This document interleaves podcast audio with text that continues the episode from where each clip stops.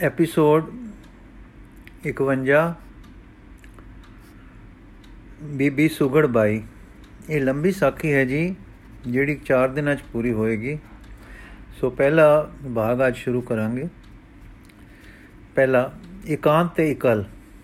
ਥੱਕ ਜਾਏ ਇਨਸਾਨ ਤਾਂ ਆਰਾਮ ਚਾਹੁੰਦਾ ਹੈ। ਅੱਕ ਜਾਏ ਤਾਂ ਛੁਟਕਾਰਾ ਚਾਹੁੰਦਾ ਹੈ।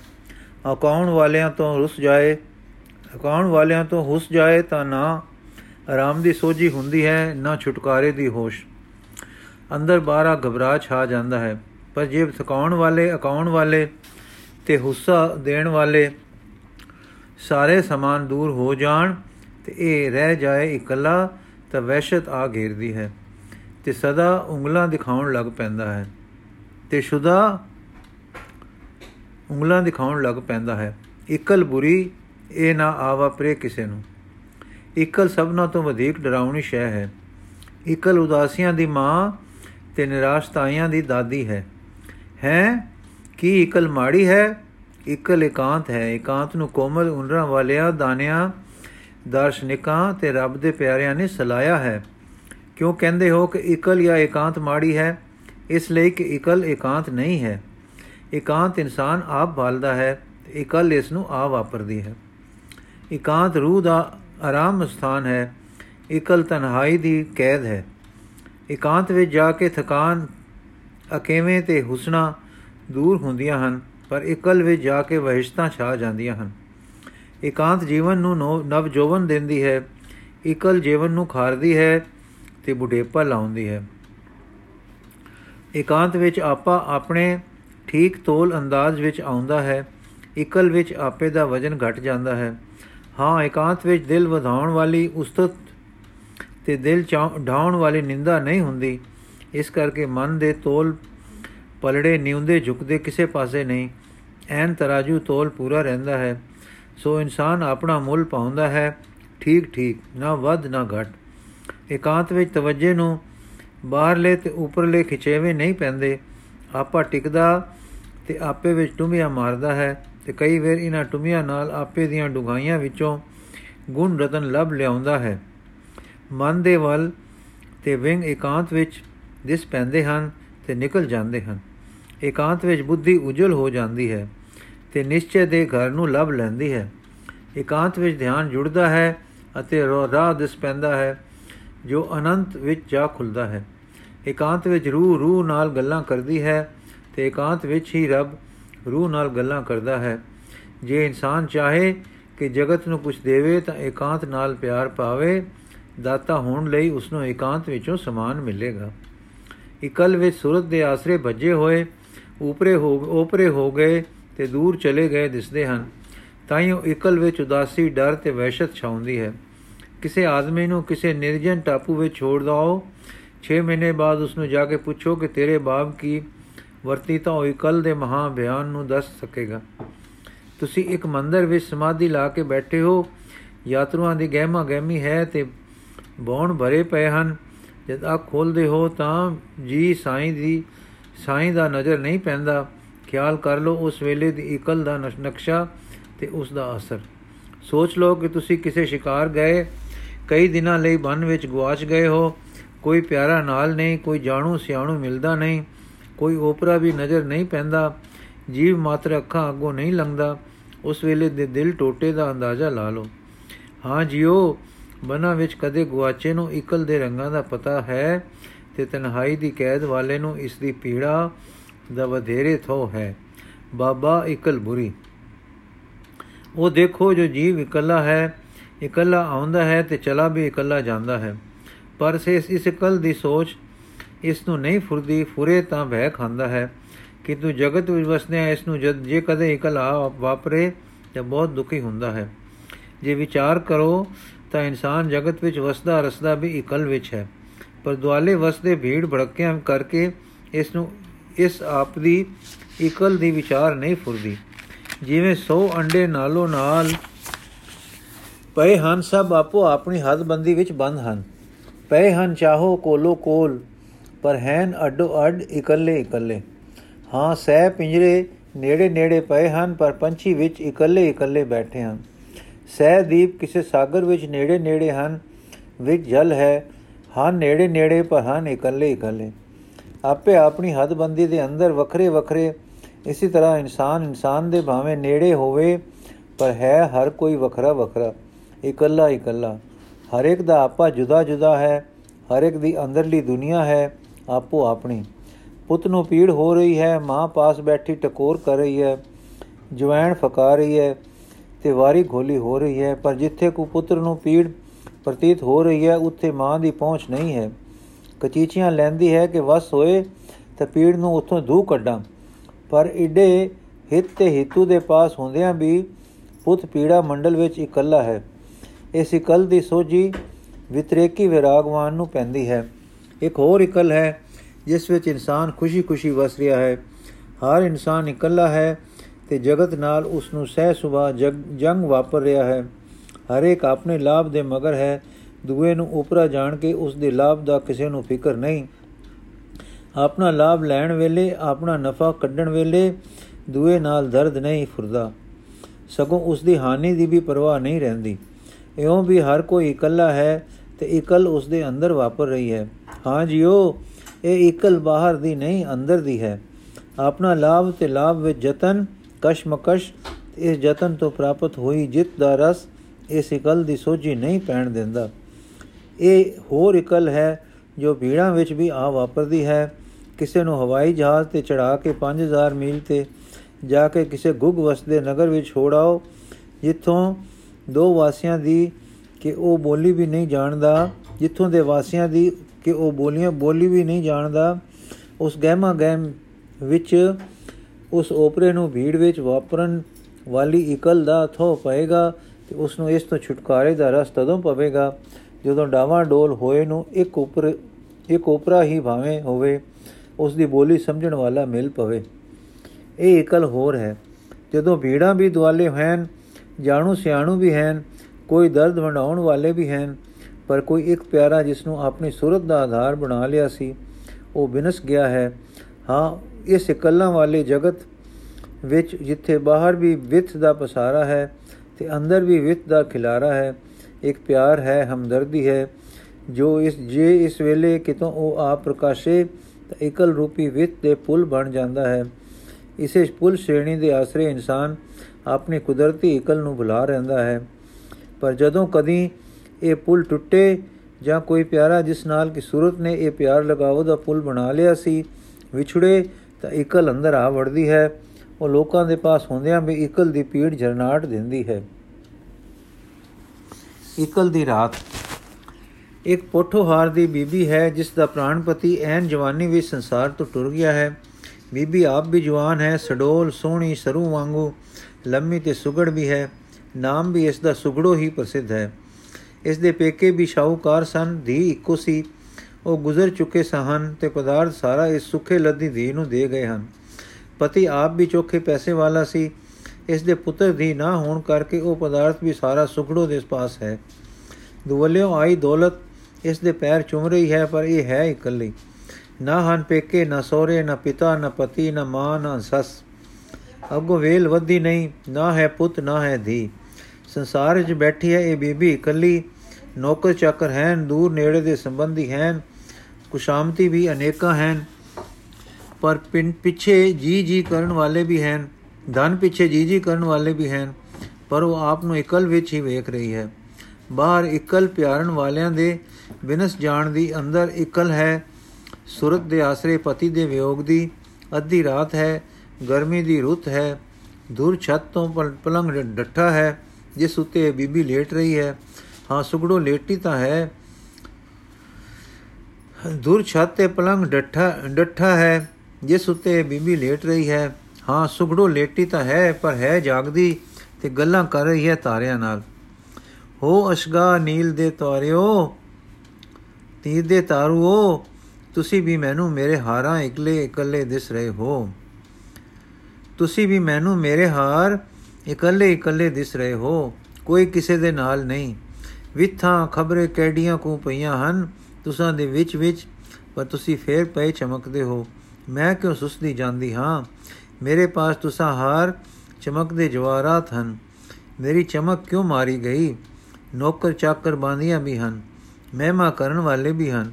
ਫਿਰ ਮੈਂ ਕਿਉਂ ਇਕੱਲੀ ਇਕੱਲੀ ਲੱਗਦੀ ਹਾਂ? ਐਨੇ ਲੋਕਾਂ ਦੇ ਪਾਸ ਹੁੰਦਿਆਂ ਹਾਏ, ਇਹ ਮੈਨੂੰ ਕਿਉਂ ਖਾ ਰਹੀ ਹੈ?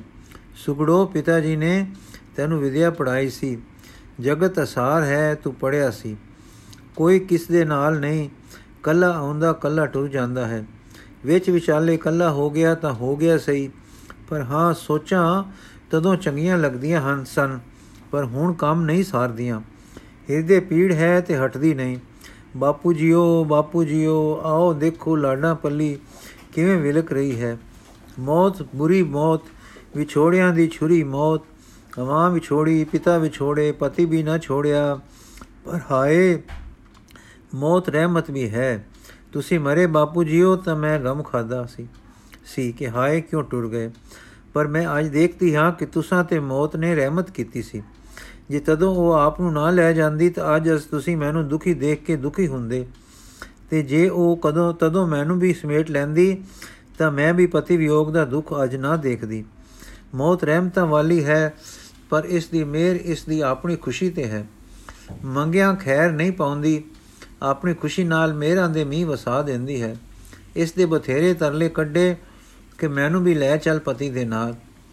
ਪਰ ਇੱਕ ਨਾ ਸੁਣੀ ਇਸ ਆਪਣੀ ਕੀਤੀ ਕਰਨ ਹਾਰ ਨੇ। ਕਟਦੀ ਨਹੀਂ ਦੁੱਖ ਦੀ ਰਾਤ, ਕਿਵੇਂ ਕੱਟੇਗੀ ਦੁੱਖ ਦੀ ਉਮਰ? ਕਿਵੇਂ ਹੋਏਗੀ ਪ੍ਰਭਾਤ? ਨੈਣਾ ਨਹੀਂ ਪੈਂਦੀ ਇਹ ਨੀਂਦ। ਕਿਵੇਂ ਆਵੇਗੀ ਸਦਾ ਦੀ ਨੀਂਦ?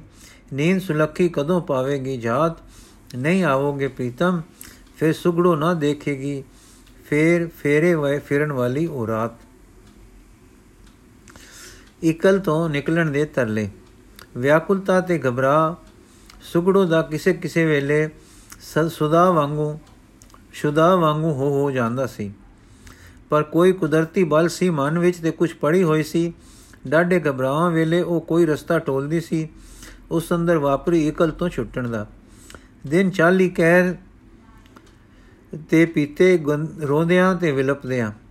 ਇੱਕ ਰਾਤ ਤਾਰੇ ਗਿਣੰਦੀ ਨੂੰ ਸੋਝੀ ਫੁਰੀ ਕਿ ਉਹ ਤਾਂ ਹੁਣ ਗਿਆ ਤੇ ਆ ਨਹੀਂ ਸਕਦਾ। ਕੋਈ ਆਦ ਜੁਗਾਦ ਆਇਆ ਨਹੀਂ ਕਿ ਮੈਂ ਕਿਸੇ ਸ਼ੈ ਨੂੰ ਹੁਣ ਮੋੜ ਵੀ ਸਕਦੀ ਹਾਂ। ਸਿਆਣਪ ਵਾਲੇ ਤੇ ਸੋਝੀ ਵਾਲੇ ਮਨ ਨੇ ਸੋਚਿਆ ਕਿ ਪਤੀ ਪਿਆਰੇ ਦੀ ਯਾਦ ਮੈਂ ਸੰਭਾਲ ਸਕਦੀ ਹਾਂ। ਉਸ ਦੇ ਮੇਲ ਦਾ ਸੁਖ ਅੰਤ ਮਨ ਨੂੰ ਹੀ ਹੁੰਦਾ ਸੀ ਨਾ। ਤੇ ਜੇ ਮੈਂ ਜੇ ਜੋ ਸ਼ੈ ਮੈਨੂੰ ਦੁੱਖ ਦੇ ਰਹੀ ਹੈ, ਉਹ ਵੀ ਹੈ ਮਨ। ਮਨ ਵਿੱਚ ਉਹਨਾਂ ਸੁੱਖਾਂ ਦੀ ਯਾਦ। ਮੈਂ ਹੁਣ ਡੁੱੜਦੀ ਹਾਂ ਵਿਜੋਗ ਦੀ ਪੀੜਾ ਵਿੱਚ। ਕਿਉਂ ਨਾ ਜੀਵਾਂ ਮੇਲ ਰਸ ਦੀ ਯਾਦ ਵਿੱਚ।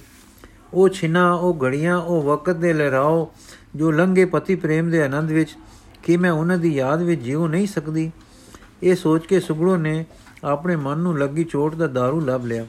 ਹਾਂ ਆਕੇ ਹੀ ਇਕਲ, ਜੇ ਤੂੰ ਵੜ ਗਈ ਹੈ ਮੇਰੇ ਮਨ ਵਿੱਚ ਨਿਕਲ ਕੇ ਇੱਥੇ ਮੈਂ ਪੀ ਰਸ ਦੀ ਯਾਦ ਵਸਾਵਾਂ ਹੁਣ।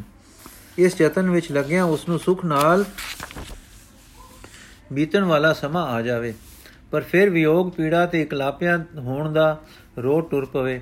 ਇਸ ਦਾ दारू ਇਸਨੇ ਇਹ ਕੀਤਾ ਕਿ ਪਤੀ ਦੀ ਇੱਕ ਮੂਰਤ ਨੂੰ ਇੱਕ ਪਲੰਗ ਤੇ ਸਜਾ ਦਿੱਤਾ ਤੇ ਇਸ ਦੀ ਬੁੱਤ ਵਾਂਗੂ, ਬੁੱਤ ਪੂਜਾ ਵਾਂਗੂ ਪੂਜਾ ਆਰੰਭ ਕਰ ਦਿੱਤੀ। ਆਰੰਭੀ, ਜਦੋਂ ਦਿਲ ਟੋਟ ਪਵੇ ਤਾਂ ਮੂਰਤ ਦੇ ਸਾਹਮਣੇ ਆ ਕੇ ਆਖੇ, ਤੁਸੀਂ ਹੋ ਨਾ ਤੁਸੀਂ ਤੁਸਾਂ ਦੇ ਪ੍ਰੇਮ ਰਸ ਦੀਆਂ ਛਿਨਾਂ ਦੀ ਯਾਦ ਮੇਰੇ ਅੰਗ ਸੰਗ ਹੈ। ਹਾਂ, ਤੁਸੀਂ ਹੋ ਨਾ ਤੁਸੀਂ। ਇਉਂ ਆਖੇ ਤੇ ਨੈਣ ਮੁੰਦ ਕੇ ਬੈਠ ਜਾਵੇ ਤੇ ਪਿਆਰ ਵਾਲੀਆਂ ਛਿਨਾਂ ਵਿੱਚ ਆਏ ਰਸ ਭਾਵ ਯਾਦ ਕਰੇ। ਇਉਂ ਸੁਰਤ ਵਿੱਚੋਂ ਨਿਕਲੇ ਇਕਲ ਭਾਵ ਦਾ ਕੁਰਸ। ਐਦਾਂ ਲੱਗਾ ਬੀਤਣ ਸੁਗੜੋ ਦਾ ਕਾਲ। ਇਉਂ ਕੀਤਾ ਉਸਨੇ ਆਪਣੇ ਮਨ ਨਾਲ ਆਪਣੇ ਵਿਯੋਗ ਤੇ ਇਕਲ ਦਾ ਇਲਾਜ। ਮੂਰਤੀ ਪੂਜਾ ਪਤੀ ਤੋਂ ਸ਼੍ਰੀ ਰਾਮ। ਕਿਸੇ ਪਿਆਰੇ ਦੇ ਵਿਯੋਗ ਦੇ ਲੱਗੇ ਘਾਉ ਦਾ ਇਲਾਜ ਸਮਾਂ ਵੀ ਕਰਦਾ ਹੈ। ਦਾਨੇ ਕਹਿੰਦੇ ਹਨ ਕਿ ਐਸੇ ਗਾਵਾਂ ਦਾ ਭਰਨਾ ਵਰਾਂ ਤਾਂ ਅਕਸਰ ਲੈ ਜਾਂਦਾ ਹੈ, ਪਰ ਗਾਵਾਂ ਦੇ ਭਰਨ ਸਮੇਂ ਦਾ ਹਿਸਾਬ ਗਾਵਾਂ ਦੀ ਡੂੰਗੀ ਡੁੰਗਾਈ ਉੱਤੇ ਹੁੰਦਾ ਹੈ। ਸੁਗੜੋ ਦੇ ਸੁੱਤੇ ਹੀ ਸੁਗੜ ਮਨ ਨੂੰ ਇੱਕ दारू ਤਾਂ ਅੰਦਰੋਂ ਹੀ ਲੱਪਿਆ ਸੀ, ਪਰ ਉਸ ਵਿੱਚ ਉਹ ਟਿਕਵਾ ਭਰੋਸਾ ਨਹੀਂ ਸੀ, ਜੋ ਕਿਸੇ ਸਤਸੰਗ ਤੋਂ ਮਿਲੀ ਸਾਈਂ ਦੀ ਯਾਦ ਵਿੱਚ ਉਪਜਦਾ ਹੈ। ਇਸੇ ਕਰਕੇ ਉਸ ਨੂੰ ਮੂਰਤੀ ਦਾ ਵੀ ਆਸਰਾ ਲੈਣਾ ਪਿਆ। ਇਸ ਆਸਰੇ ਸੁਗੜੋ ਕੁਝ ਕੁ ਬਚ ਗਈ ਰੋੜਾਂ ਤੇ ਵਹਿਣਾ ਤੋਂ। ਜਾਇਦਾਦ ਤੇ ਪਦਾਰਥ ਦਾ ਪ੍ਰਬੰਧ ਵੀ ਉਸ ਦਾ ਸਮਾਂ ਲੈਂਦੇ ਸਨ। ਇਹ ਰੋਜੇ ਵੀ ਵਿਯੋਗ ਤੇ ਇਕਲੇ ਇਕਲ ਦੇ ਦੁੱਖ ਨੂੰ ਭੁਲਾਉਂਦੇ ਸਨ, ਪਰ ਉਸਨੇ ਇੱਕ ਬਾਹਰਲਾ ਆਸਰਾ ਹੋਰ ਲੱਭਾ। ਆਏ ਗਏ ਸਾਧੂ ਮਹਾਤਮਾ ਲਈ ਕੁਟੀਆਂ ਪੁਆਈਆਂ, ਦੁਆਲੇ ਇੱਕ ਬਗੀਚਾ ਵੀ ਲਵਾਇਆ ਤੇ ਅਨ ਪਾਣੀ ਦਾ ਪ੍ਰਬੰਧ ਵੀ ਕਰ ਦਿੱਤਾ। ਕਿਸ ਤੇ ਇਸਤਰੀ ਪਾਸ ਪਦਾਰਥ ਹੋਵੇ, ਫਿਰ ਵਿਧਵਾ ਹੋਵੇ ਇਹ ਗੱਲ ਸਾਖ ਸੰਬੰਧੀ ਆਣੂ ਜਾਣੂ, ਆਣ ਜਾਣੂ ਅਜਾਣੂ ਸਭ ਨੂੰ ਖਿੱਚ ਪਾ ਦਿੰਦੀ ਹੈ ਕਿ ਕਿਸੇ ਹੀਲੇ ਹਵਾਲੇ ਇਸ ਦਾ ਧਨ ਮੁਛੀਏ। ਜਦੋਂ ਵਰਾ ਕੋ ਬੀਤ ਚੁੱਕਾ ਸੀ ਤੇ ਸੁਖੜੋ ਦਾ ਮਨ ਆਪਣੀ ਜਾਇਦਾਦ ਦੇ ਪ੍ਰਬੰਧ ਆਦ ਵਿੱਚ ਲੱਗਾ ਪਿਆ, ਤਾਂ ਸੁਖੜੋ ਕੁਝ ਖਿੜੀ, ਕਿਸੇ ਵੇਲੇ ਖੁਸ਼ ਵੀ ਦਿਸ ਪੈਂਦੀ ਤੱਕ ਨੇੜੇ ਦੇ ਸਹੁਰੇ ਸਾਕਾਂ ਆਦਿਕਾਂ ਵਿੱਚੋਂ ਯਤਨ ਹੋਣ ਲੱਗੇ ਗੱਭਰੂਆਂ ਦੇ ਕਿ ਭਾਵੇਂ ਹਿੰਦੂ ਮਤ ਵਿੱਚ ਵਿਧਵਾ ਵਿਵਾਹ ਦੀ ਖੁੱਲ ਨਹੀਂ, ਤੇ ਉਸ ਜਾਤੀਆਂ ਵਿੱਚ ਬੜੀ ਹੀਣਤਾ ਸਮਝੀ ਜਾਂਦੀ ਹੈ ਪਰ ਜੇ ਇਤਨੇ ਧਨ ਵਾਲੀ ਵਿਧਵਾ ਹੱਥ ਲੱਗ ਜਾਏ, ਤਾਂ ਇੱਜ਼ਤ ਤੇ ਬਰਾਦਰੀ ਦੇ ਨਕ ਨਮੂਜ ਨੂੰ ਕੀ ਕਰਨਾ ਹੈ? ਪਰ ਪਦਾਰਥ ਦੀ ਮੌਜ ਤਾਂ ਮਿਲ ਜਾਏਗੀ। ਇਸ ਤਰ੍ਹਾਂ ਦੇ ਕਈ ਯਤਨ ਹੋਏ, ਪਰ ਸੁਗੜੋ ਨੇ, ਸੁਗੜੋ ਤੇ ਕਿਸੇ ਦਾ ਅਸਰ ਨਾ ਪਿਆ। ਸੁਗੜੋ ਸੁੱਤੇ ਹੀ ਉਸ ਅਕਲ ਦੀ ਮਾਲਕ ਸੀ, ਜਿਸ ਨੂੰ ਕਿ ਸਧਾਰਨ ਪਾਰਖੂ ਬੁੱਧੀ ਕਹਿਣਾ ਚਾਹੀਏ। ਇਸ ਕਰਕੇ ਇਹ ਮਾਮਲਿਆਂ ਨੂੰ ਬਿਨਾਂ ਬਹੁਤ ਸਿਰ ਬੰਨੇ ਦੇ ਛੇਤੀ ਸਮਝ ਜਾਂਦੀ ਸੀ। ਜੇ ਲੋੜ ਪਵੇ ਤਾਂ ਵਿਤਰੇਕ ਬੁੱਧੀ ਵੀ ਰੱਖਦੀ ਸੀ। ਤੇ ਗੱਲ ਦੀ ਤਹਿ ਤੱਕ ਅਪੜਨ ਵਿੱਚ ਭੁੱਲ ਘਟ ਖਾਂਦੀ ਸੀ। ਬ੍ਰਿਜ ਭਾਸ਼ਾ ਦੇ ਕੁਝ ਗ੍ਰੰਥ ਪੜਨ ਕਰਕੇ ਬੁੱਧੀ ਸਾਣ ਵੀ ਚੜ ਗਈ ਹੋਈ ਸੀ। ਇਸ ਕਰਕੇ ਹਰ ਗੱਲ ਨੂੰ ਪੜਛਣ ਪੜਛ ਲੈਣ ਵਾਲੀ ਤਾਕਤ ਵੀ ਇਸ ਵਿੱਚ ਕਾਫੀ ਸੀ। ਸੋ ਇਹ ਆਪਣੇ ਉਹਨਾਂ ਸੱਜਣਾ ਦੇ ਆਸੇ ਇੰਦੀਏ ਤਾੜ ਗਈ ਕਿ ਜੇ, ਕਿ ਜੋ ਇਸ ਨੂੰ ਆਪਣੇ ਵਸ ਵਿੱਚ ਕਰਕੇ ਇਸ ਦੇ ਪਦਾਰਥ ਨੂੰ ਅਪਣਾਉਣ ਦੇ ਹੀਲੇ ਕਰਦੇ ਸਨ। ਹਿੰਦੂ ਧਰਮ ਵਿੱਚ ਪੱਲੀ ਤੇ ਖੱਤਰੀ ਖਦਾਣੇ ਦੀ ਘਰਾਣੇ ਦੀ ਹੋਣ ਕਰਕੇ ਪਤੀ ਵਿਯੋਗ ਮਗਰੋਂ ਹੋਰ ਪੁਰਖ ਦਾ ਖਿਆਲ ਇਸ ਨੂੰ ਪ੍ਰਿਆ ਨਹੀਂ ਸੀ ਲੱਗ ਸਕਦਾ। ਲੋਕ ਲਾਜ ਵੀ ਇੱਕ ਭਾਰੀ ਰੋਗ ਸੀ। ਪਰ ਪਤੀ ਪ੍ਰੇਮ ਜੋ ਇਸ ਨੂੰ ਇਸ਼ਕ ਵਾਂਗੂ ਸੀ, ਉਸ ਮੂਰਤ ਨੂੰ ਇੱਕ ਖਿੱਚ ਵਿੱਚ ਰੱਖਦਾ ਸੀ। ਇਹਨਾਂ ਤੋਂ ਐਸੇ ਕਾਰਨਾ ਕਰਕੇ ਜਿਸ ਸ਼ਿਸ ਨੇ ਇਸ ਨੂੰ ਆਪਣੀ ਬਣਾਉਣ ਦਾ ਯਤਨ ਕੀਤਾ, ਉਹ ਹਾਰ ਗਿਆ ਤੇ ਸੁਗੜੋ ਹਰ ਐਸੇ ਪੇਸ਼ ਆਏ ਮਾਮਲੇ ਵਿੱਚ ਜਿੱਤਦੀ ਰਹੀ। ਹਰ ਜਿੱਤ ਉਸ ਦੇ ਮਨ ਨੂੰ ਵਧੇਰੇ ਮਜ਼ਬੂਤ ਕਰਦੀ ਗਈ, ਪਰ ਨਾਲ ਹੀ ਸੰਸਾਰ ਤੋਂ ਵਿਰਾਗ ਵੱਧਦਾ ਗਿਆ। ਆਪਣੇ ਧਨ ਦੇ ਮਾਮਲੇ ਵਿੱਚ ਇੱਕ ਘਰ ਦੇ ਪੁਰਾਤਨ ਨੌਕਰ ਤੋਂ ਸਿਵਾ ਕਿਸੇ ਤੇ ਇਸ ਨੂੰ ਇਤਬਾਰ ਨਾ ਰਿਹਾ ਤੇ ਇਹ ਵਧੇਰੇ ਚੌਕਸਾਈ, ਚੌਕਸਤਾਈ ਨਾਲ ਉਸ ਨੂੰ ਸੰਭਾਲਦੀ ਰਹੀ। ਇਥੋਂ ਮਿਲੇ ਵਿਰਾਗ ਤੋਂ ਉਸ ਦਾ ਝੁਕਾਓ ਸਤਸੰਗ ਵੱਲ ਪੈ ਗਿਆ, ਜਿਸ ਵਿੱਚ ਇਸ ਨੂੰ ਦਿਸੇ ਕਿ ਰੂਹ ਦਾ ਭਲਾ ਹੋਊ ਤੇ ਪਦਾਰਥ ਦੀ ਸਫਲਤਾ ਦਾ ਅਵਸਰ ਮਿਲਦਾ ਰਹੂ। ਕੁਟਿਆ ਜੋ ਪੁਰਵਾਈਆਂ ਸਨ, ਉੱਥੇ ਨੌਕਰ ਕੰਮ ਕਰਦੇ ਸਨ, ਪਰ ਹੁਣ ਇਹ ਆਪ ਉੱਥੇ ਜਾਣ ਆਉਣ ਲੱਗ ਪਈ। ਵਿਦਵਾਨਾਂ ਤੇ ਭਲੇ ਪੁਰਖਾਂ ਨਾਲ ਵਿਚਾਰ ਦਾ ਉੱਥੇ ਸਮਾਂ ਮਿਲ ਜਾਂਦਾ ਸੀ, ਜਿਸ ਨਾਲ ਉਸ ਨੂੰ ਆਪਣੀ ਅੰਤਰੀ ਭੁੱਖ ਲਈ ਭੋਜਨ ਮਿਲ ਜਾਂਦਾ ਤੇ ਹੱਥ ਨਾਲ ਅਨ ਪਾਣੀ ਦੀ ਸੇਵਾ ਕਰਕੇ ਜੋ ਅਸ਼ੀਰਵਾਦਾਂ ਮਿਲਦੀਆਂ ਜਾਂ ਸਾਧੂ ਲੋਕ ਮਹਿਮਾ ਕਰ ਜਾਂਦੇ, ਉਹ ਵੀ ਸੁਰਤ ਨੂੰ ਕੁਝ ਆਸਰਾ ਦੇ ਜਾਂਦੇ। ਇਸ ਤਰ੍ਹਾਂ ਕਰਦਿਆਂ ਇੱਕ ਸਮੇਂ ਕੋਈ ਬੈਰਾਗੀ ਸਾਧੂ ਆਏ, ਇਹ ਚੰਗੇ ਦਿਸਦੇ ਪੁੱਛਨੇ ਤੇ ਵਿਦਵਾਨ ਵੀ ਸੇ। ਬੀਬੀ ਦਾ ਹਾਲ ਸੁਣ ਕੇ ਇਹ ਕੁਝ ਵਧੇਰੇ ਚਿਰ ਲਈ ਟਿਕ ਗਏ। ਤੇ ਉਪਦੇਸ਼ ਆਦ ਵਿੱਚ ਕੁਝ ਵਧੇਰੇ ਸਮਾਂ ਦੇਣ ਲੱਗ ਪਏ ਜਦੋਂ ਉਸ ਸਾਧੂ ਨੂੰ ਪਤਾ ਲੱਗਾ ਕਿ ਬੀਬੀ ਪਤੀ ਮੂਰਤੀ ਦਾ ਪੂਜਨ ਵਾਂਗ ਪੂਜਾ ਕਰਦੀ ਹੈ ਤਾਂ ਕਹਿਣ ਲੱਗੇ ਦੇਖ ਬੀਬੀ तूने जो पति प्रेम में मूर्ति पूजन आरंभ किया है ठीक नहीं है मरे के पीछे उसको याद करना अच्छा नहीं आम लोगों में प्रचलित बात है कि मरे को याद नहीं करते जब जलाकर आते हैं तो वहीं तिनका तोड़ आते हैं ये कहकर यत्र आगता तत्र गता सब मरे प्राणी बीत राग महापुरुष नहीं होते। मायावी मरे हो को की याद करने वालों वालों के लिए कोई क्लेशों का कारण बन जाती है। पर तुम सुशील हो, धर्म अनुरागनी हो, तुमको जो अभी तक हानि नहीं हुई, राम की अनुग्रह है तुम पर। और हमारे जाने भला हुआ कि आपको ध्यान का अभ्यास हो गया। अब जे तुम राम मूर्ति रख लो, पति मूर्ति की जगह तो तुम्हारी कल्याण हो जाए।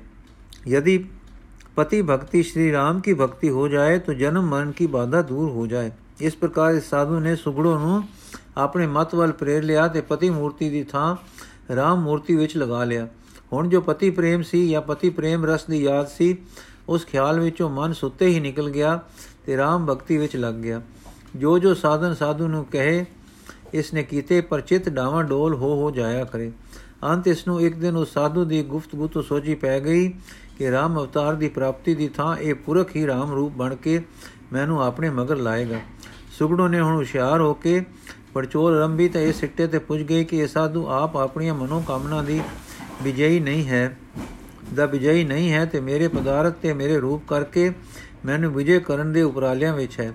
ਇਹ ਨਿਸ਼ਚੈ ਕਰਕੇ ਉਸਨੇ ਸਾਧੂ ਨੂੰ ਕੁਟਿਆ ਤੋਂ ਵਿਦਾ ਕੀਤਾ ਤੇ ਆਪ ਫਿਰ ਰਹਿਣਾ ਵਿੱਚ ਪੈ ਗਈ ਕਿ ਜਿਵੇਂ ਸੰਸਾਰ ਦੇ ਮੇਲੀ ਕਿਸੇ ਦੇ ਮਿੱਤਰ ਨਹੀਂ ਕੇਵਲ ਆਪਣੇ ਲਾਭ ਲਈ ਦੂਏ ਨੂੰ ਮਿਲਦੇ ਹਨ। ਤਿਵੇਂ ਇਹ ਘਰ-ਬਾਰ ਤਿਆਗ ਕੇ ਵਿਚਰ ਰਹੇ, ਐਸੇ ਸਾਧੂ ਵੀ ਮਾਇਆ ਦੇ ਮਗਰ ਹੀ ਬਾਵਲੇ ਹੋ ਰਹੇ ਹਨ। ਮੂਰਤੀ ਪੂਜਾ ਸ਼੍ਰੀ ਰਾਮ ਤੋਂ ਕ੍ਰਿਸ਼ਨ। ਇਹ ਠੋਕਰ ਖਾ ਕੇ ਸੁਕੜੋ ਦਾ ਮਨ ਪਿੱਛੇ ਨਹੀਂ ਮੁੜਿਆ। ਉਹ ਹੁਣ ਇਸ ਧੁਨ ਵਿੱਚ ਸੀ ਕਿ ਆਖਰ ਮਰਨਾ ਹੈ। ਧਨ ਪਦਾਰਥ ਲੈ ਨਾਲ ਨਹੀਂ ਜਾਣਾ। ਜੀਵਨ ਨੂੰ ਹੁਣ ਐਸਾ ਪਲਟਾ ਦਿਓ ਕਿ ਮੁੜ ਕੇ ਜਨਮ ਨਾ ਹੋਵੇ। ਨਾ ਜਨਮ ਆਵੇ, ਨਾ ਮੋਹ ਮਾਇਆ, ਪਿਤਾ, ਪਤੀ ਆਦਿਕਾ ਨਾਲ ਪਵੇ, ਨਾ ਵਿਯੋਗ ਦੀ ਸੱਟ ਸਹਿਣੀ ਪਵੇ। ਹਾਂ, ਕੋਈ ਸਾਧੂ ਜ਼ਰੂਰ ਟੋਲਣਾ ਹੈ, ਜੋ ਆਪ ਪਾਰਗ੍ਰਾਮੀ ਹੋਵੇ, ਜੋ ਮਾਇਆ ਤੋਂ ਅਤੀਤ ਹੋਵੇ ਤੇ ਪਰਮਾਤਮਾ ਵਿੱਚ ਪਹੁੰਚ ਰੱਖਦਾ ਹੋਵੇ। ਸੋ ਇਸ ਨੇ ਸਾਧਾ ਸੰਤਾਂ ਨੂੰ ਮਿਲਣਾ ਨਾ ਛੋੜਿਆ। ਜਦੋਂ ਸੁਣੇ ਕਿ ਕੋਈ ਸਾਧੂ ਆਇਆ ਹੈ, ਆਪਣੀ ਸਖੀਆਂ ਨੂੰ ਨਾਲ ਲੈ ਕੇ ਉਸ ਨੂੰ ਮਿਲਣ ਜਾਵੇ, ਬੇਟਾ ਪੂਜਾ ਵੀ ਲੈ ਜਾਵੇ ਤੇ ਚੰਗਾ ਲੱਗੇ ਤਾਂ ਕੁਛ ਦਾ ਨਾ ਲਈ ਕੁਟਿਆ ਵਿੱਚ ਟਿਕਾ ਵੀ ਲਵੇ। ਹਰ ਇੱਕ ਸਾਧੂ ਤੋਂ ਇਸ ਦੇ ਕੰਨੀ ਵਿੱਚ ਆਵਾਜ਼ਾ ਪਏ ਕਿ ਗੁਰੂ ਬਿਨਾ ਗਤ ਨਹੀਂ। ਪਰ ਇਹ ਸਾਧਾਂ ਵਿੱਚ ਟੋਲ ਕਰੇ ਕਿ ਮੇਰੇ ਮਨ ਮੰਨੇ ਦਾ ਗੁਰੂ ਲਭ ਜਾਵੇ। ਉਧਰ ਇਸ ਦੀ ਸਾਧੂ ਸੇਵਾ ਦੀ ਸ਼ੋ ਦੂਰ ਦੂਰ ਤੱਕ ਫੈਲ ਗਈ। ਵੇਖ ਦੇ ਪਰਦੇ ਵਿੱਚ ਜੋ ਮਾਇਆ ਦੇ ਚਾਹਵਾਨ ਸਨ, ਸੋ ਸੁਣ ਕੇ ਦੂਰ ਦੂਰ ਤੋਂ ਪੁੱਜਣ ਲੱਗੇ। ਜੋ ਤਾਂ ਅਚਾਹ ਲੋਕ ਸਨ, ਉਹ ਤਾਂ ਕਾਹਨੂੰ ਕਿਸੇ ਕੋਲ ਪੁੱਜਦੇ ਹਨ ਸਿਵਾ ਉਸ ਸਮੇਂ ਦੇ ਕਿ ਜਦੋਂ ਹੁਕਮ ਉਹਨਾਂ ਨੂੰ ਕਿਧਰੇ ਲੈ ਟੁਰੇ। ਪਰ ਮਨੋ ਕਾਮਨਾ ਵੇਖ ਵਿੱਚ ਬੈਠਿਆਂ ਨੂੰ ਵੀ ਕਦੋਂ ਚਾਉ ਕਰਕੇ ਬੈਠਣ ਦਿੰਦੀਆਂ ਹਨ। ਸੁਗੜੇ ਦੀ, ਸੁਗੜੋ ਦੀ ਸੋ ਸੁਣ ਕੇ ਬ੍ਰਿੰਦਾਵਨ ਤੋਂ ਇੱਕ ਵੈਸ਼ਨਵ ਸਾਧੂ ਟੁਰੇ ਤੇ ਪੋਠੋਹਾਰ ਆ ਪੁੱਜੇ। ਇਹਨਾਂ ਦੇ ਨਾਲ ਰਾਸ ਲੀਲਾ ਦਾ ਰਾਜਸੀ ਸਮਾਨ ਸਾਰਾ ਸੀ। ਗਾਇਨ ਤੇ ਨਿਤਕਾਰੀ ਦਾ ਕਮਾਲ ਸੀ। ਸੁਗੜੇ ਦੇ ਗਿਰਾਂ ਤੋਂ ਨੇੜੇ ਕਿਸੇ ਗਿਰਾਂ ਦਾ ਡੇਰਾ ਕੀਤਾ ਜੋ ਗਿਰਾਂ ਕੇ ਵਡੇਰਾ ਕਸਬਾ ਸੀ ਤੇ ਹਿੰਦੂ ਵਸੋਂ ਬਹੁਤੀ ਸੀ ਉੱਥੇ। ਇਹਨਾਂ ਦੀ ਭਗਤੀ ਰਾਸ ਲੀਲਾ ਤੇ ਸੰਕੀਰਤਨ ਦੀ ਮਹਿਮਾ ਸੁਗੜੋ ਦੇ ਕੰਨਾਂ ਤੱਕ ਆਪਣੀ, ਆਪੇ ਨਹੀਂ ਪਰ ਅਪੜਾਈ ਗਈ। ਪਿਛਲੇ ਤਜਰਬੇ ਤੋਂ ਸਿਆਣੀ ਹੋਈ ਸੁਗੜੋ ਨੇ ਚੁਕਨਿਆ ਹੋ ਕੇ ਪੁਸ਼ਪਾਲ ਕੀਤੀ। ਜਦੋਂ ਤਸੱਲੀ ਹੋ ਗਈ ਕਿ ਇੱਥੇ ਬਨਾਵਟ ਨਹੀਂ ਤਾਂ ਆਪਨੇ ਗਿਰਾ ਬੁਲਾ ਲਿਆ। ਇੱਥੇ ਬਾਬਾ ਜੀ ਨੇ ਕ੍ਰਿਸ਼ਨ ਕਰਤਵ ਦੀ ਸਾਰੀ ਲੀਲਾ ਪਾਉਣੀ। ਬਾਵੇ ਦਾ ਆਪਣਾ ਨਾਮ ਕ੍ਰਿਸ਼ਨ ਕੁਮਾਰ ਸੀ। ਇਸ ਦਾ ਗਾਣਾ ਤੇ ਨ੍ਰਿਤਯ ਇਸ ਕਮਾਲ ਦਾ ਸੀ ਕਿ ਸੁਗੜੋ ਕਈ ਵੇਰ ਬੇਸੁੱਧ ਹੋ ਗਈ। ਪਰਮਾਰਥ ਵਿੱਚ ਰੁਚੀ ਤੇ ਮਨ ਦੇ ਜੁੜਨ ਦੀ ਚਾਹਨਾ ਨੂੰ ਇਸ ਸੰਕੀਰਤਨ ਨਾਲ ਲਾਭ ਹੋਇਆ। ਸੁਗੜੋ ਦੀ ਸ਼ਰਧਾ ਕ੍ਰਿਸ਼ਨ ਕੁਮਾਰ ਜੀ ਵਿੱਚ ਚੋਖੀ ਵੱਧ ਗਈ। ਸੁਗੜੋ ਪਾਸ ਇੱਕ ਨੌਕਰ ਸੀ ਚੋਖਾ। ਇਸ ਨੂੰ ਇਸ ਦੇ ਸਹੁਰੇ ਨੇ ਬਚਪਨ ਤੋਂ ਪਾਲਿਆ ਸੀ ਤੇ ਹੁਣ ਇਹ 50 ਦੇ ਲਗਭਗ ਸੀ। ਇਸ ਨੂੰ ਇਸ ਘਰ ਨਾਲ ਦਿੱਲੀ ਪਿਆਰ ਸੀ। ਸਾਰੇ ਮਰਦਾਂ ਦੇ ਚਲ ਬਸਨੇ ਮਗਰੋਂ ਇਹ ਸੁਗੜੋ ਦਾ ਸੱਚਾ ਵਿਸਾਹ ਯੋਗ ਸੇਵਕ ਸਾਬਤ ਹੋਇਆ। ਸੁਗੜੋ ਦੇ ਪਰਮਾਰਥ ਦੇ ਸ਼ੌਕ ਨੂੰ ਇਸ ਕਿਸੇ ਤੋਖਲੇ ਨਾਲ ਤੱਕਦਾ ਸੀ ਤੇ ਅਕਸਰ ਵੇਰ ਇਸ ਦੇ ਕੰਡੇ ਥੋ ਪਤੇ ਬੀਬੀ ਨੂੰ ਸਹਾਈ ਹੁੰਦੇ ਸਨ। ਇਸ ਦੇ ਕੱਡੇ ਥੋ ਪਤੇ ਬੀਬੀ ਨੂੰ ਸਹਾਈ ਹੁੰਦੇ ਸਨ। ਇਹ ਸਾਧੂ ਪਰ ਇਹ ਵੀ ਤਸੱਲੀ ਪਾ ਗਿਆ ਕਿ ਨਿਰਲੋਭ ਹੈ, ਪਰ ਇਸ ਨੇ ਆਪਣੀ ਖੋਜ ਤਿਆਗੀ ਨਹੀਂ ਸੀ। ਇੱਕ ਦਿਨ ਸੁਗੜੋ ਨੇ ਇਸ ਸਾਧੂ ਤੋਂ ਮੰਤਰ ਮੰਗਿਆ। ਸਾਧੂ ਨੇ ਕਿਹਾ ਕਿ ਪਹਿਲੋਂ ਆਪਣੇ ਘਰੋਂ ਰਾਮ ਮੂਰਤੀ ਦੂਰ ਕਰ ਅੱਗੋਂ ਨੂੰ ਰਾਮ ਉਪਾਸਕ ਸਾਧੂਆਂ ਦਾ ਸੰਗ ਤਿਆਗ ਕਰੇ ਤਾਂ ਅਸੀਂ ਉਪਦੇਸ਼ ਦੇ ਸਕਦੇ ਹਾਂ ਜਦ ਬੀਬੀ ਨੇ ਕਾਰਨ ਪੁੱਛਿਆ ਤਾਂ ਉਸਨੇ ਦੱਸਿਆ ਕਿ ਇਸ ਇੱਕ ਚਾਹੀਏ ਦੋ ਸੇ ਪਾਰ ਨਹੀਂ ਹੋਤਾ ਇੱਕ ਕੋ ਦੇਵ ਕੇਸਵੋ ਜਾਂ ਸਿਵੋ ਵਾ ਦੋ ਮਿਲੇ ਮਿਲੇ तो श्रोमणी को चुनो राम जी सोलह कला संपूर्ण अवतार नहीं कृष्ण सोलह कला संपूर्ण है पूर्ण अवतार है इनको चुनो ਇਹ ਗੱਲ ਸੁਗੜੋ ਦੇ ਦਿਲ ਲੱਗੀ ਸੋ ਬਿਰਾਗੀ ਉਪਾਸਨਾ ਉਸਨੇ ਦੂਰ ਕਰ ਦਿੱਤੀ ਪਰ ਮੰਤਰ ਅਜੇ ਉਸਨੇ ਨਹੀਂ ਸੀ ਲਿਆ। ਕਿ ਇੱਕ ਦਿਨ ਚੋਖੇ ਨੇ ਆ ਕੇ ਦੱਸਿਆ ਕਿ ਬੀਬੀ, ਇੱਥੇ ਵੀ ਮਾਇਆ ਵਰਤ ਰਹੀ ਹੈ। ਇੱਕ ਬੀਬੀ ਜੋ ਫਲਾਣੇ ਪਿੰਡੋਂ ਆਉਂਦੀ ਹੁੰਦੀ ਸੀ, ਉਹ ਬਹੁਤ ਸਾਰਾ ਗਹਿਣਾ ਅਰਪਣ ਕਰ ਗਈ ਹੈ, ਚੋਰੀ ਕਰਦਿਆਂ ਤੋਂ ਤੇ ਹੁਣ ਉਸਦੇ ਘਰ ਕੁਪਤ ਹੋ ਰਿਹਾ ਹੈ। ਇਹ ਜਿਹੜਾ ਹੁਣ ਤੁਸਾਂ ਤੱਕ ਆਉਣ ਵਾਲਾ ਹੈ, ਗੱਲ ਕੀ ਉਹ ਮਾਮਲਾ ਸੁਗੜੋ ਤੱਕ ਸਾਧੂ ਨੂੰ ਸਮਝਾਉਣ ਲਈ ਪੁੱਜਾ? ਤਦੋਂ ਸੁਗੜੋ ਨੇ ਕ੍ਰਿਸ਼ਨ ਕੁਮਾਰ ਨੂੰ ਆਖਿਆ ਕਿ ਤੁਸੀਂ ਮਾਇਆ ਤੋਂ ਵਿਰਾਗੀ ਪੁਰਖ ਹੋ, ਕ੍ਰਿਸ਼ਨ ਪ੍ਰੇਮ ਵਿੱਚ ਮਤੇ ਹੋ। ਤੁਸਾਂ ਨੂੰ ਇਹ ਪਦਾਰਥ ਦੀ ਕੀ ਲੋੜ ਹੈ? ਜਦ ਘਰ ਦੇ ਦੇ ਕੇ ਖੁਸ਼ ਨਹੀਂ ਤਾਂ ਮੱਥੇ ਮਾਰੋ ਨੇ। ਪਰ ਸਾਧੂ ਨੇ ਕਿਹਾ ਕਿ ਬੀਬੀ, ਕੇ ਪ੍ਰੇਮ ਕੀ ਇਸ ਵਿੱਚ ਹਾਨੀ ਹੈ? ਸੁਗੜਨ ਨੇ ਹੌਕਾ ਖਾਦਾ ਹਾਏ, ਖਬਰ ਇਕਲ ਹੀ ਚੰਗੀ ਸ਼ੈ ਹੈ ਤੇ ਤਦੇ ਵਿਦਾਤਾ ਨੇ ਮੈਨੂੰ ਦਿੱਤੀ ਹੈ। ਮਨਾ, ਦੇਖ, ਜੋਗੀ ਸੁਣਿਆ ਹੈ, ਇਕਾਂਤ ਢੂੰਡਦੇ ਫਿਰਦੇ ਹਨ। ਤੈਨੂੰ ਮਿਲੀ ਹੈ ਤਾਂ ਤੂੰ ਇਸ ਤੋਂ ਕੰਨੀ ਕਤਰਾਈ ਫਿਰਦੀ ਹੈ। ਕਈ ਹੌਕੇ ਲੈ ਕੇ ਸੁਗੜੋ ਇਹਨਾਂ ਤੋਂ ਵੀ ਉਪਰਾਮ ਹੋ ਗਈ। ਪਰ ਹਰ ਤਜਰਬੇ ਨਾਲ ਇਸ ਦਾ ਮਨ ਚੌਕਸ ਹੁੰਦਾ ਜਾਂਦਾ ਹੈ। ਉਨ ਹਰ ਤਰੀਕੇ ਦੇ ਸਾਧੂ ਤੋਂ ਮਿਲੇ ਸਾਧਨ ਸੱਚੇ ਦਿਲੋਂ ਕਰਨ ਕਰਕੇ ਇਸ ਨੂੰ ਇਕਾਗਰਤਾ ਦਾ ਕੁਝ ਕੁਝ ਝੌਲਾ ਝੌਲਾ ਪੈਣ ਲੱਗ ਪਿਆ। ਗਿਆਨੀ, ਇਸ ਤੋਂ ਮਗਰੋਂ ਸੁਗੜੋ ਨੂੰ ਜਿਸ ਸਾਧੂ ਤੇ ਕੁਝ ਪਤੀਜਨਾ ਆਈ, ਉਹ ਵੀ ਕ੍ਰਿਸ਼ਨ ਉਪਾਸਕ ਸੀ, ਪਰ ਉਸ ਉਹ ਭਗਤ ਨਹੀਂ ਸੀ। ਉਹ ਗੀਤਾ ਦਾ ਪਾਠੀ ਤੇ ਕਥਾ ਕਰਨ ਵਾਲਾ ਸੀ। ਪੰਡਿਤ ਘਰੋਂ ਗਰੀਬੀ ਦੇ ਕਾਰਨ ਭੇਖਧਾਰ ਤੁਰਿਆ ਸੀ, ਜੋ ਕਥਾ ਵਾਰਤਾ ਕਰਕੇ ਭੇਖ ਨੂੰ ਪੂਜਾ ਬਹੁਤ ਮਿਲਦੀ ਹੈ। ਸੁਗੜੋ ਦਾ ਸੰਤ ਸੇਵੀ ਤੇ ਦਾਤਾ ਸੁਭਾਅ ਸੁਣ ਕੇ ਇਹ ਵੀ ਉੱਥੇ ਪਹੁੰਚਾ। ਇਸ ਤੋਂ ਸੁਗੜੋ ਨੇ ਗੀਤਾ ਦੀ ਕਥਾ ਸੁਣੀ, ਜਿਸ ਨਾਲ ਉਸ ਦਾ ਮਨ ਸਮਝ ਤੇ ਗਿਆਨ ਦੀ ਵਾਕਫੀ ਵੱਲ ਹੋਰ ਰੁਕ ਕਰ ਗਿਆ। ਇਸ ਪੰਡਤ ਸਾਧੂ ਨੇ ਉਸ ਦੇ ਪਿਛਲੇ ਹਾਲ ਸੁਣ ਕੇ ਉਸ ਨੂੰ ਸਮਝਾਇਆ ਕਿ ਗਿਆਨ ਬਿਨਾ ਮੁਕਤੀ ਨਹੀਂ ਤੇ ਗਿਆਨ ਸ਼੍ਰੀ ਕ੍ਰਿਸ਼ਨ ਦਾ ਸ਼੍ਰੋਮਣੀ ਹੈ ਤੇ ਜਦ ਉਸ ਦੀ ਆਪਣੀ ਗੀਤਾ ਜਗਤ ਵਿੱਚ ਹੈ, ਤਦ ਇਸ ਤੋਂ ਰਸ ਤੇ ਸੁਮਤ ਲੈਣੀ ਚਾਹੀਏ। ਇਹ ਵਿਚਾਰ ਉਸ ਦੇ ਦਿਲ ਲੱਗੀ। ਇਹ ਸਾਧੂ ਨੇ ਜਦ ਸੁਗੜੋ ਤੋਂ ਕੁਝ ਪਦਾਰਥ ਮਿਲ ਗਿਆ ਤਾਂ ਉਹ ਉੱਥੇ ਹੋਰ ਟਿਕ ਗਿਆ। ਸੁਗੜੋ ਨੂੰ ਲੱਗਨ ਸੀ ਉਸ ਦੇ ਦੇਖਣ ਦੀ, ਜੋ ਮਾਇਆ ਅਤੀਤਾਈ ਦੱਸਦਾ ਹੋਇਆ ਮਾਇਆ ਅਤੀਤ ਹੋਵੇ ਵੀ। ਪਰ ਸਾਧੂ ਜਦ ਦੇਖੇ ਕਿ ਹੁਣ ਇਹ ਮੇਰੀ ਚੇਲੀ ਬਾਣੀ ਗਈ ਹੈ, ਤਾਂ ਉਹ ਨਿਸ਼ਚਿੰਤ ਹੋ ਕੇ ਆਪਣੀ ਮਾਇਆ ਦੀ ਮੰਗ ਪਾ ਦੇਵੇ। ਜਿਸ ਤੋਂ ਚੁਕੰਨਿਆ ਹੋ ਕੇ ਸੁਗੜੋ ਥੋ ਪਤੇ ਲਾ ਲਵੇ। ਸੋ ਇਸ ਤਰ੍ਹਾਂ ਜਿਸ ਦਿਨ ਇਸ ਗੀਤਾ ਪੰਡਿਤ ਨੇ ਉਸ ਤੋਂ ਮਾਇਆ ਦੀ ਮੰਗ ਕੀਤੀ ਤਾਂ ਸੁਗੜੋ ਨੇ ਕਿਹਾ ਕਿ ਮੈਂ ਤੁਸਾਂ ਤੋਂ ਉਸ ਚੀਜ਼ ਦੀ ਲੋੜ ਰੱਖਦੀ ਸਾਂ ਜੋ ਮੇਰੇ ਪਾਸ ਨਹੀਂ, ਤੇ ਮੈਂ ਸਮਝਦੀ ਸਾਂ ਕਿ ਤੁਸਾਂ ਪਾਸ ਹੈ। ਤੁਸਾਂ ਮੇਰੇ ਤੋਂ ਉਸ ਸ਼ੈ ਦੀ ਮੰਗ ਕੀਤੀ ਹੈ ਜੋ ਮੈਂ, ਜੋ ਸ਼ੈ ਤੁਸਾਂ ਪਾਸ ਨਹੀਂ, ਤੇ ਤੁਸੀਂ ਸਮਝਦੇ ਹੋ ਕਿ ਮੇਰੇ ਪਾਸ ਹੈ। ਮੈਂ ਤਾਂ ਤੁਸਾਂ ਨੂੰ ਕੁਝ ਦਿੱਤੀ ਵੀ ਹੈ ਤੇ ਹੋਰ ਦੇਣ ਨੂੰ ਤਿਆਰ ਵੀ ਹਾਂ, ਪਰ ਤੁਸੀਂ ਮੈਨੂੰ ਉਹ ਕੁਝ ਨਹੀਂ ਦੇ ਰਹੇ ਕਿ ਜਿਸ ਦੀ ਆਸ ਮੈਂ ਤੁਸਾਂ ਤੋਂ ਕੀਤੀ ਸੀ। ਸਾਧੂ ਨੇ ਕਿਹਾ ਕਿ ਜੋ ਗ੍ਰੰਥ ਮੈਂ ਤੁਹਾਨੂੰ ਪੜਾਇਆ ਹੈ, ਉਸ ਤੇ ਅਮਲ ਕਰੋ। ਜਦੋਂ ਅਧਿਕਾਰ ਪੈਦਾ ਹੋਏਗਾ ਉਹ ਪਦਾਰਥ ਮੈਂ ਤੁਸਾਂ ਨੂੰ ਦੇਵਾਂਗਾ ਸੁਗੜੋ ਬੋਲੀ, ਮੈਂ ਤਾਂ ਹਰ ਸਾਧੂ ਨੂੰ ਬਿਨਾ ਉਸ ਦਾ ਅਧਿਕਾਰ ਪੁੱਛੇ ਦੇ ਐਨ ਬਸਤਰ, ਅਨ ਬਸਤਰ ਮਾਇਆ ਬੇਟਾ ਦੇ ਦਿੰਦੀ ਹਾਂ। ਕੁਛ ਨਾ ਸਰੇ ਤਾਂ ਮੈਂ ਬੁੱਕ ਆਟੇ ਦਾ ਹਰ ਫਕੀਰ ਨੂੰ ਪਾ ਦਿੰਦੀ ਹਾਂ ਤੇ ਕਦੇ ਅਧਿਕਾਰ ਨਹੀਂ ਪੁੱਛਦੀ।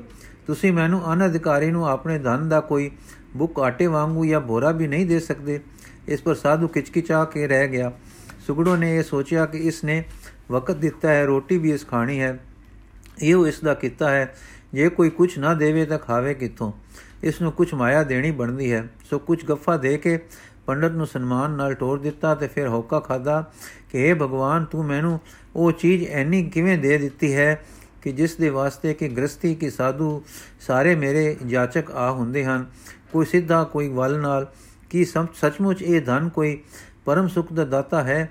ਤੂੰ ਮੈਨੂੰ ਐਸਾ ਧਨ ਕਿਉਂ ਨਹੀਂ ਦਿੱਤਾ ਕਿ ਜਿਸ ਨਾਲ ਮੈਂ ਇਹਨਾਂ ਦੀ ਯਾਚਕ ਨਾ ਹੁੰਦੀ ਤੇ ਇਹ ਮੇਰੇ ਯਾਚਕ ਨਾ ਹੁੰਦੇ। ਨਿਸ਼ਚੈ ਹੈ ਭਗਵਾਨ, ਤੇਰਾ ਕੋਈ ਪਿਆਰਾ ਐਸਾ ਹੋਵੇਗਾ ਜੋ ਤੇਰਾ ਯਾਚਕ ਹੋਏਗਾ ਔਰ ਮੇਰੇ ਜਾਂ ਮੇਰੇ ਧਨ ਲਈ ਉਸ ਵਿੱਚ ਯਾਚਨਾ ਨਾ ਹੋਏਗੀ ਵਾਹਿਗੁਰੂ ਜੀ ਕਾ ਖਾਲਸਾ, ਵਾਹਿਗੁਰੂ ਜੀ ਕੀ ਫਤਿਹ। ਦੂਜਾ ਹਿੱਸਾ ਅਸੀਂ ਕੱਲ ਪੜਾਂਗੇ ਜੀ। ਮੈਨੂੰ ਦੱਸੋ ਨਾ ਸੁਣੀਏ